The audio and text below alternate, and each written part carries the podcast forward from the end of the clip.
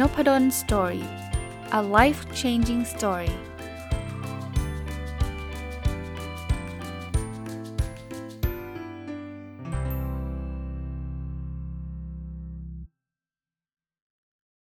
สวัสดีครับ ยินดีต้อนรับเข้าสู่นพดล story พอดแคสต์นะครับ วันนี้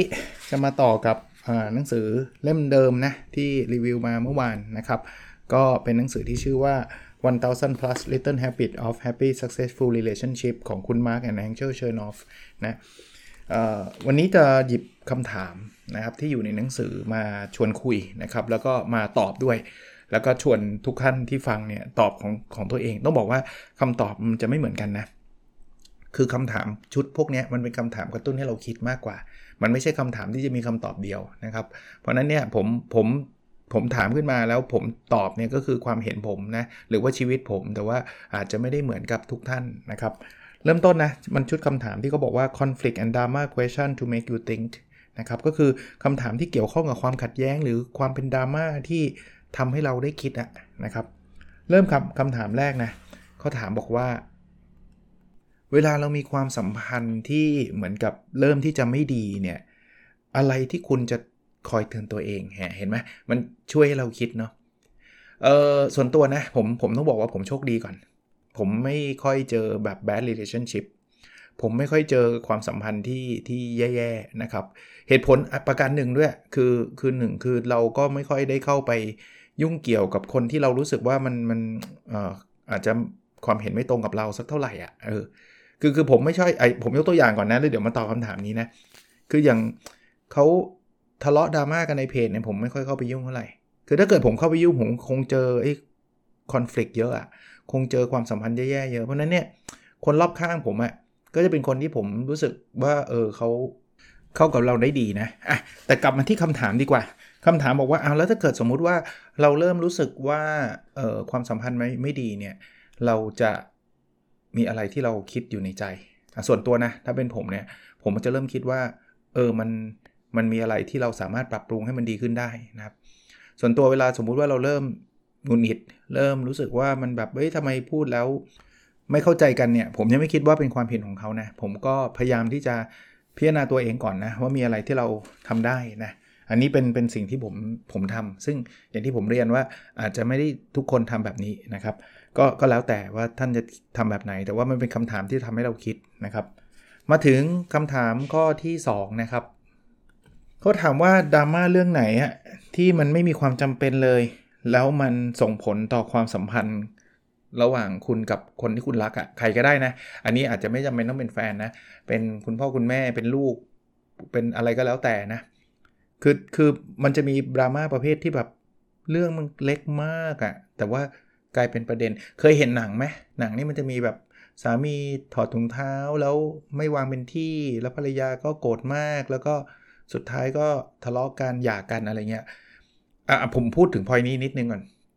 คือบางคนบอกโอ้อาจารย์มันไม่ใช่เรื่องเล็กนะ มันทำทุกวันแล้วมันก็สะสม อันนี้ผมเข้าใจ คือคือบางอย่างเนี่ยมันดูเหมือนเรื่องเล็กจริง ถ้าถ้าเราไปดู snapshot snapshot ก็คือดูแค่วันนี้อะไรกัน แค่ถอดถุงเท้าไม่วางเป็นที่เนี่ยนะ อย่าเลยเหรอเวอร์เปล่าอะไรเงี้ย แต่มันเป็นแบบนี้ไม่ใช่เรื่องเดียวไง มันไม่ใช่มีเรื่องแค่ถุงเท้าไง มันมีอีกหลายเรื่องเลยแล้วมันทำทุกวันวันหนึ่ง10 ครั้ง เป็นระยะเวลา 10 ปีเนี่ยมันก็ไม่ไหวเหมือนกันนี่เข้าใจ แต่ว่ากลับมาที่คำถามนะมันมีเรื่องอะไรที่แบบบางทีมันไม่คุ้มที่จะทะเลาะอะอีกอีกครั้งคำถามชุดนี้ผมตอบยากนิดนึง เพราะว่าส่วนใหญ่ผมก็ไม่ได้ทะเลาะกับใครนะครับ ก็เลยไม่ค่อยมีคำตอบให้ง่าย ๆนะครับถ้าจะเอาแบบนึกในอดีตมาเลยเนี่ยอาจจะมีบางเรื่องบางอย่างที่ ที่ดูเหมือนไม่ได้เป็นประเด็นมากนัก เช่นนะผมยกตัวอย่าง เช่น เวลาคุยกับใครก็ตามแล้วเขาบอกว่าเออเดี๋ยวมีอะไรจะบอกแล้วสุดท้ายไม่บอกดีกว่าอย่างเงี้ยคือคือมันจะรู้สึกอยากรู้แล้วไงว่าแบบทำไมไม่บอก แล้วเรื่องอะไรแล้วเราก็จะหงุดหงิดเวลาเขาไม่บอกอะไรเงี้ยอาจจะมีแบบนั้นซึ่งซึ่งพอโตๆขึ้นมา หมายถึงว่ามีประสบการณ์มากขึ้นเรื่อยๆ จริง ไม่บอกก็ไม่ว่านะเดี๋ยวนี้เดี๋ยวนี้ใครบอกว่าอยากจะบอกแล้วไม่เอาดีกว่า ผมก็ไม่ค่อยอยากรู้เท่าไหร่เอาเอาตรงๆนะครับ แต่ผมผมเข้าเข้าขายมันเป็นแคตตากรีที่แบบว่า needless drama คือเป็นดราม่าที่มันไม่มีความจำเป็นอะคือคุณไม่ต้องรู้ก็ได้นะหรือหรือหรืออารมณ์แบบนี้นะ ที่แต่ก่อนนานๆมาแล้วเนี่ยเคยเป็นคือประเภทที่ว่า จะไปก็ไม่ไป หรือจะไม่ไม่ไปหรือก็จะอะไรเปลี่ยนใจอะ่ะคือเหมือนกับเดี๋ยวก็เอาดีกว่า เดี๋ยวไม่เอาดีกว่าอะไรเงี้ย คือพอเปลี่ยนไปเปลี่ยนมาบางทีเราก็รู้สึกหงุดหงิดนิดนึงว่าทำไมแบบไม่ตัดสินใจมาสักอย่างหนึ่งแต่มันคงยากไงถ้ามองในมุมเขาบางทีเขาก็เขาก็มีสิทธิ์เปลี่ยนใจใช่ปะที่ไม่ได้คิดว่าทำไปซ้ายแล้วต้องซ้ายตลอดขวาต้องขวาตลอดอะไรเงี้ยแต่บางทีเราไม่คุ้นชินอะ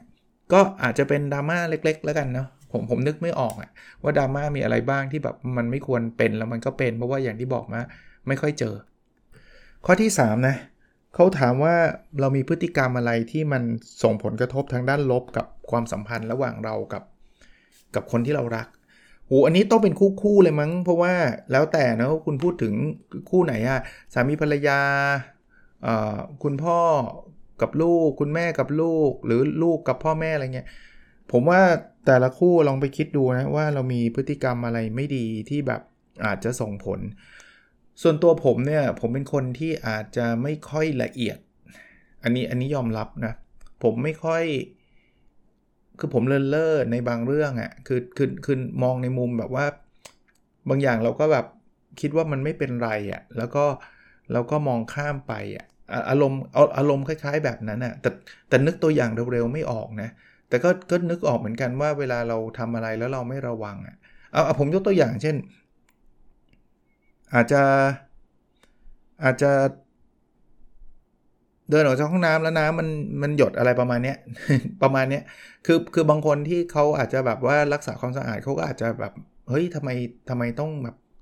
ทำไมมันต้องเลอะด้วยอะมันต้องมีน้ำล้างมือแล้วหยดลงพื้นอะไรประมาณนั้นอะคือเป็นคนที่อาจจะไม่ได้แบบว่าเป๊ะแบบระวังเป๊ะอะหรือว่า อันนี้ภรรยาเตือนเลยนะ ว่าแบบบางทีใส่เสื้อสูทอะดูปกนิดนึงอะไรเงี้ย คือผมก็พยายามดูนะ คือบางทีก็ใส่แล้วก็เดินเลย ไม่ได้ไม่ได้ดูอะไรประมาณนั้นนะเนาะเอ่อแต่ว่ามันก็ไม่ถึงกับจะทำให้ความสัมพันธ์มันแย่ เพียงแต่ว่าจะมีก็อาจจะหงุดหงิดนิดนึงว่าทำไมทำไมไม่ดูอะไรอย่างเงี้ยนะหรือหรือทำไมลืมบางเรื่อง เออบางอย่างเนี่ยมันมันต้องหยิบมาแล้วอะไรเงี้ยแล้วเราเราไม่หยิบมาอะไรประมาณนั้นนะ่ะอารมณ์แบบนั้นอะ่ะซึ่งซึ่งถ้าเดี๋ยวนี้ก็พยายามนะ พยายามตระหนักหรือว่า มีสมาธิมากขึ้นนะครับว่าเออออกจากบ้านเราต้องทำอะไรบ้าง ไม่งั้นเราก็จะลืมมั่งอะไรมั่ง บางทีก็คิดว่าเป็นหน้าที่ของคนอื่นที่จะต้องทำทำไมเธอไม่เอามาละอะไรเงี้ยแต่ไม่เยอะอะไม่เยอะนะครับ ก็ก็เป็นอันนึงที่นึกได้นะครับที่นึกได้อะคำถามข้อที่ 4 เขาบอกว่ามีใครหรือหรือความสัมพันธ์อันไหนหรืออิชชูอะไรนะ เรื่องอะไรบ้างที่ส่งผลกระทบกับคุณเร็วๆนี้ คือแบบ ในในเชิงลบอะ่ะมันมีใครที่แบบทำอะไรที่แบบทำให้เรารู้สึกไม่แฮปปี้บ้าง รอบตัวไม่มีเลย รอบตัวไม่มีเลย อาจจะมีความเป็นห่วงกับเรื่องสุขภาพของของคนที่เรารักบ้างนะ แต่ว่ามันไม่ใช่ประเด็นนี้ ประเด็นนี้มันคือแบบเหมือนกับเขาทำอะไรที่เราหงุดหงิดอะ่ะ เออถ้าไม่รอบตัวนะ ถ้าเรารวมถึงถึงคนทั้งหมดเลยเนี่ย อาจจะมีบ้างนะ คือคือ บางทีอ่านเจอ negative comment ในเพจมีบ้างน้อยนะ ก็ต้องยอมรับนะเพราะตอนนี้เพจเนี่ยคนอ่านเยอะผมว่าเขียนบทความทุกวันนะครับ แล้วก็มีคนอ่านเยอะ ในบรรดาคนอ่านเยอะมันต้องมีหลุดมาบ้างอะที่บางทีเขียนมาแล้วแบบรู้สึกนิดนึงอะแต่ไม่เยอะนะ ไม่เยอะแล้วผมไม่ได้ลบคอมเมนต์เนี่ยนะแต่ว่ารู้สึกนิดนึงว่า เออเฮ้ยคือเขาต้องไม่อ่านบทความเราทั้งหมดแน่นอนเลยคือบางทีตีความหมายบทความเราผิดอะแล้วก็ อ่าผมยกตัวอย่างนะ ผมยกตัวอย่างบทความหนึ่งแล้วกัน จะได้เป็นรูปธรรมนะบทความนี้ผมเขียนเรื่องบอกว่าเออการทำงานหนักโดยไม่จำเป็นเนี่ยไม่ไม่ดีเลยนะครับ แล้วผมก็เขียนแล้วเขียนอีกนะ บอกว่าสำหรับคนที่จำเป็นไม่ไม่ได้เข้าขายเรื่องนี้นะ เช่น คนที่จำเป็น เช่น งานมันไม่เสร็จ คุณสามารถทำงานหนักได้เพื่อทำให้งานเสร็จใช่ แต่ว่าผมผม ในบทความผมพอยต์สำหรับคนที่แบบจริง ๆ มันไม่ได้มีงานเท่าไหร่ แต่ว่าอยู่ดึกแล้วรู้สึกว่าตัวเองแบบเท่อะเหมือนกับนี่ไงฉันอยู่ดึกนะ แล้วอ๋อเธอหยุดกลับกี่โมงกลับ2องทุ่มเหรอ ฉันกลับ3ามทุ่ม ฉันดึกกว่าฉันชนะอะไรเงี้ย นึกภาพออกไหมหรือบางคนบอกกลับตีสองเออตีสองกลับเร็วนี่ฉันกลับตีสามทั้งนั้นจริงๆไม่ได้ทำอะไรอะ่ะแต่ว่าฉันอยากอยู่ดึกเพราะว่าจะได้ไปไปถ้าใช้ศัพท์วัยรุ่นคือขิงคนอื่นนะว่าฉันดึกกว่า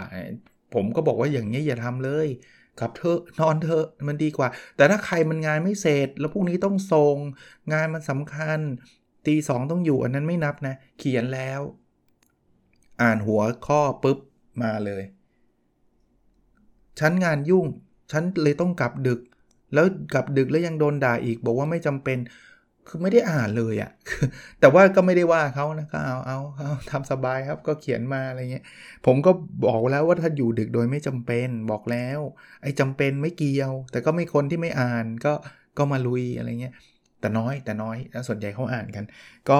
ไม่ได้ว่าอะไรไม่ได้โตตอบไม่ได้แบบนั่นอะไรนะ อันนี้ก็อาจจะเป็นเล็ก ๆ มั้งที่มันแบบเจอเจออะไรทำนองเนี้ยมีเยอะนะมีเยอะที่แบบคนบางทีเราเขียน บางอัน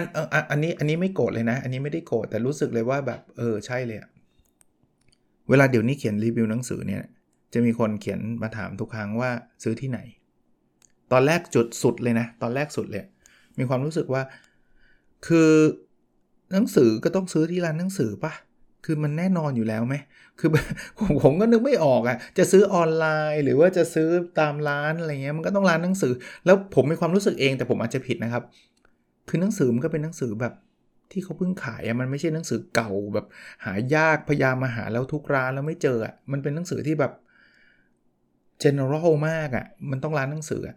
แต่ก็เอาละเอาคนเขาอาจจะขี้เกียจหาไงอาจารย์แบบนะบอกหน่อยไม่ได้เหรอแกเขียนแค่เนี้ยพอตอนหลังก็เขียนในบทความทุกบทความที่เขียนบุ๊กรีวิวนะ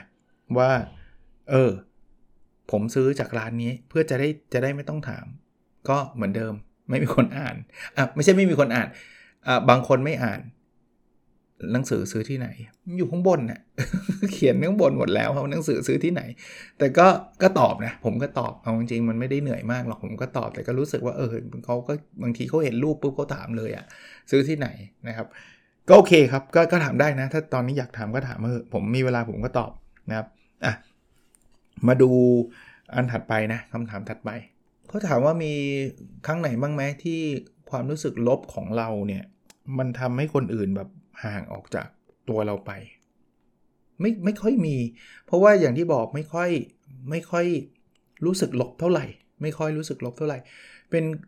เอาเอายุคนี้ก็แล้วกันนะ ถ้าเป็นยุคก่อนอาจจะมีบ้างนะ ตอนหนุ่มๆหน่อยอะไรอย่างนี้ อาจจะมีความรู้สึกแต่ผมก็ไม่ได้แบบโหหัวร้อนขนาดนั้นนะนะไม่ได้เป็นแบบนั้นเลยนะเป็นคนที่ไม่ค่อยไม่ค่อยโกรธใครเท่าไหร่ แต่ว่าถ้าเป็นสมัยก่อนเนี่ยอาจจะมีมากกว่าสมัยนี้นะครับ แต่แน่นอนเวลาเราโกรธเนี่ยคนก็ไม่ค่อยอยากเข้าใกล้เรา เอาเอาแบบตั้งแต่ลูกเด็กๆอะ่ะมันจะมีบางช่วงบางตอนที่อดนอนแล้วทำงานหนักมากแล้วก็ หงุดหงิดลูกอะไรเงี้ยแล้วดุใส่ลูกเนี่ยมีนะ ผมมีนะ แต่ตอนลูกเล็กมากเลยแน่นอนลูกก็จะกลัว ลูกก็จะไม่ค่อยอยากเข้าใกล้ ซึ่งจนถึงปัจจุบันนี้รู้สึกผิดมาตลอด บอกตรงๆว่ารู้สึกเป็นมาตลอด แต่บอกลูกจนตอนนี้ลูกวัยรุ่นแล้วนะ บอกลูกแบบหลอกบอกหลายรอบจนลูกบอกว่าไม่ต้องไม่ต้องบอกแล้ว คือบอกขอโทษเขาอะบอกว่าตอนนั้นเนี่ยคือพ่อนั่งคิดแล้วแบบพ่อไม่ควรดุเลยเขาบอกลูกลูกคนโตบอกว่า หนูลืมไปแล้วพ่อคืออะไรนักหนาอะไรประมาณว่าพ่อขอโทษหลายรอบ แต่มันรู้สึกผิดไงในมุมพ่อนะบอกลูกชายด้วยลูกชายบอกโอเค ไม่มีปัญหาพ่อสบายมาก คือมันผมก็ไม่ได้ดุอะไรมากมายหรอกนะมันก็ดุเหมือนกับพ่อดุลูกธรรมดาแต่ แต่แค่รู้สึกว่าตอนนั้นเราดุไม่มีเหตุผลดุเพราะหงุดหงิดดุดุเพราะอดนอนอะไรเงี้ยซึ่งแบบไม่ควรทำนะถ้าใครมีลูกเล็กผมเข้าใจนะแต่แต่พยายามพยายามแบบเตือนตัวเองบ่อยๆ ถ้าใครชอบดุลูกแบบหงุดหงิดแบบ ไปลงที่ลูกเนี่ยเตือนตัวเองบ่อยๆนะตอนนั้นผมไม่ได้ทำบ่อยนะภรรยาเขาบอกก็นานๆทำที แต่ก็นั่นแหละ จนถึงปัจจุบันก็ยังรู้สึกผิดอยู่เลยนะครับ แต่ก็ป่วยการที่ไปคิดนะมันย้อนเวลากลับไปไม่ได้ อันนี้อันนี้เป็นคำตอบที่ห่างไกลหน่อยเพราะว่าระยะหลังมันไม่มีไงมาดูคำถามมันถัดไปนะเขาถามบอกว่า ความเชื่ออะไรที่มันแบบทำให้แบบความสัมพันธ์เราไม่ดีอะเนี่ยนั่งคิดเลยนะนั่งคิดเพราะว่า ก็นึกไม่ออกเหมือนกัน ผมก็มีความเชื่อว่าว่าคือคือไม่เคยมีความเชื่ออะไรที่มันมาปิดกั้นความสัมพันธ์ แต่แต่ผมพูดแบบนี้นะครับว่าคำถามแบบนี้มันไม่ได้แปลว่าคุณต้องมีคำตอบเสมอไปนะ ถ้าไม่มีคือไม่มีก็ดีแล้ว มันเป็นคำถามที่กระตุ้นให้เราคิด ถ้ามีเราจะได้แก้ไขนึกออกไหมครับ ส่วนตัวตอนนี้นึกไม่ออกจริงครับ ที่ผมมีความเชื่อบางอย่างที่แบบเอ่อที่ ที่มันทำให้ความสัมพันธ์แย่ แต่ผมยกตัวอย่างแล้วกันนะ แต่ไม่ใช่ความเชื่อผมนะ อย่างเช่นบางคนเชื่อว่าตัวเองต้องถูก อีกฝ่ายต้องผิดอย่างเงี้ย อย่างเงี้ยความสัมพันธ์แย่แน่ เพราะคุณจะเอาชนะเขาเดินเขาพูดอะไรมาคุณต้องทับทับทับทับทับจนชนะ ถ้าคุณมีความเชื่อแบบนั้น ก็ต้องลด แต่ก่อนผมมีมีฟีลลิ่งบางอย่างเหมือนกันนะ เคยเคยมีแล้วกันนะที่แบบว่า จะจะชอบแบบเอาเหตุผลบางอย่างมามาต่อสู้แล้วทำให้เขาแบบ เขาเขาเรียกว่าไล่ต้อนอะ่ะต้อนจนกระทั่งเขาเขาตอบไม่ได้แล้วจะสะใจอะ่ะซึ่งซึ่งมันไม่ดีต่อความสัมพันธ์เลย คนที่ถูกเราไล่ต้อนไม่ว่าจะเป็นลูกเป็นภรรยาหรือเป็นใครก็ตามเนี่ยเขาเขาจะอึดอัดเนาะแต่เรารู้สึกสะใจว่าเป็นไงเราตอบไม่ได้อะไรเงี้ยแต่น้อยมากนะไม่ได้ทำบ่อยหรอก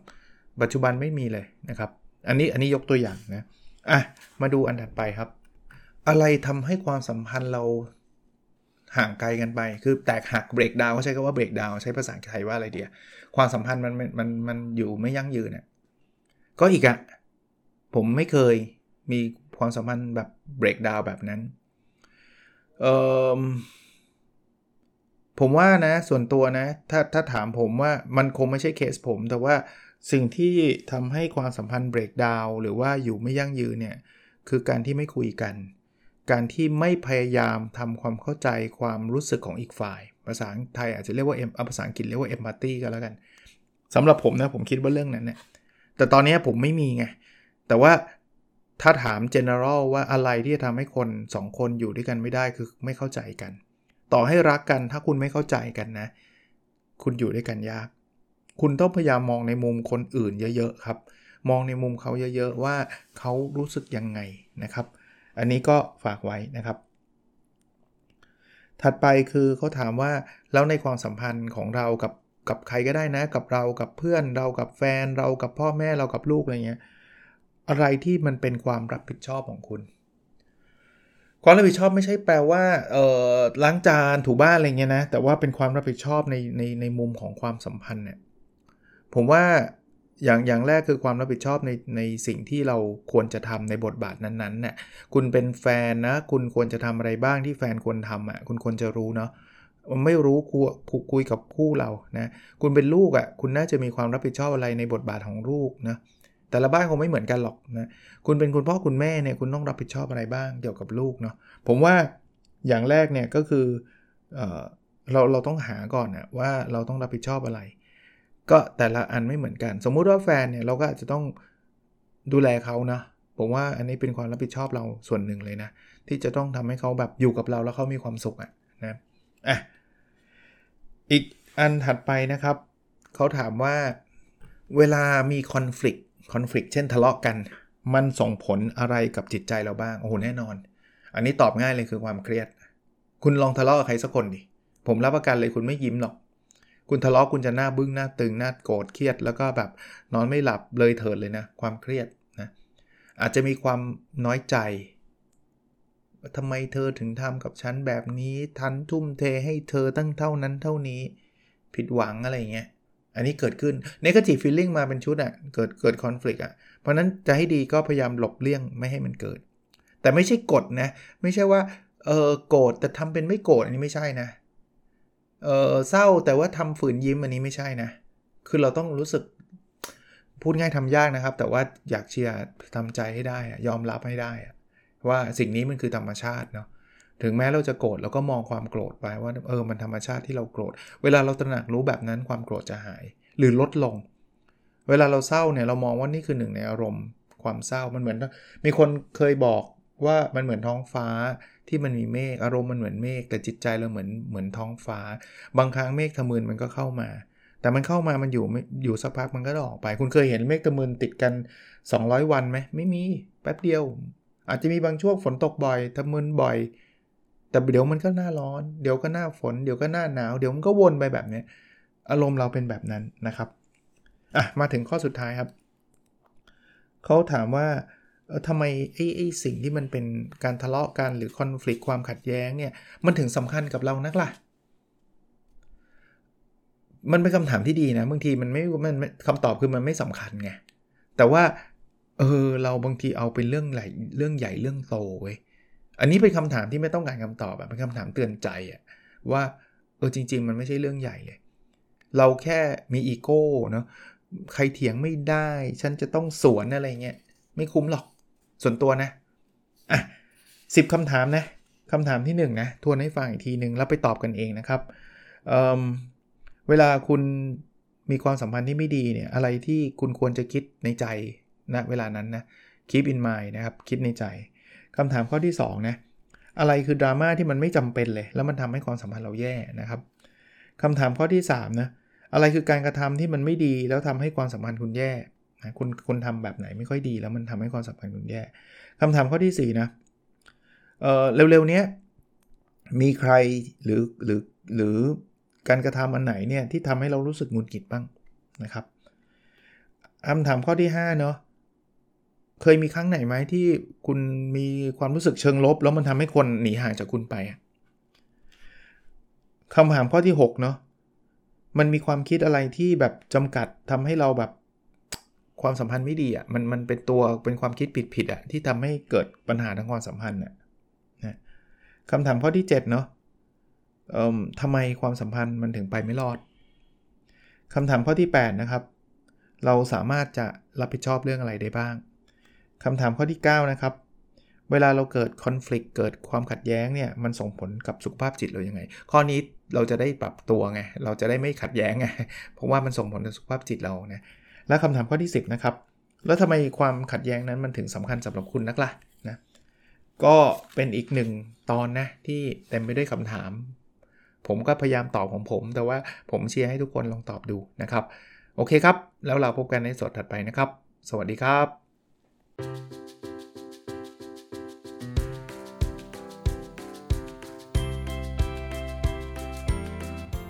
n o p a d o n Story a life changing story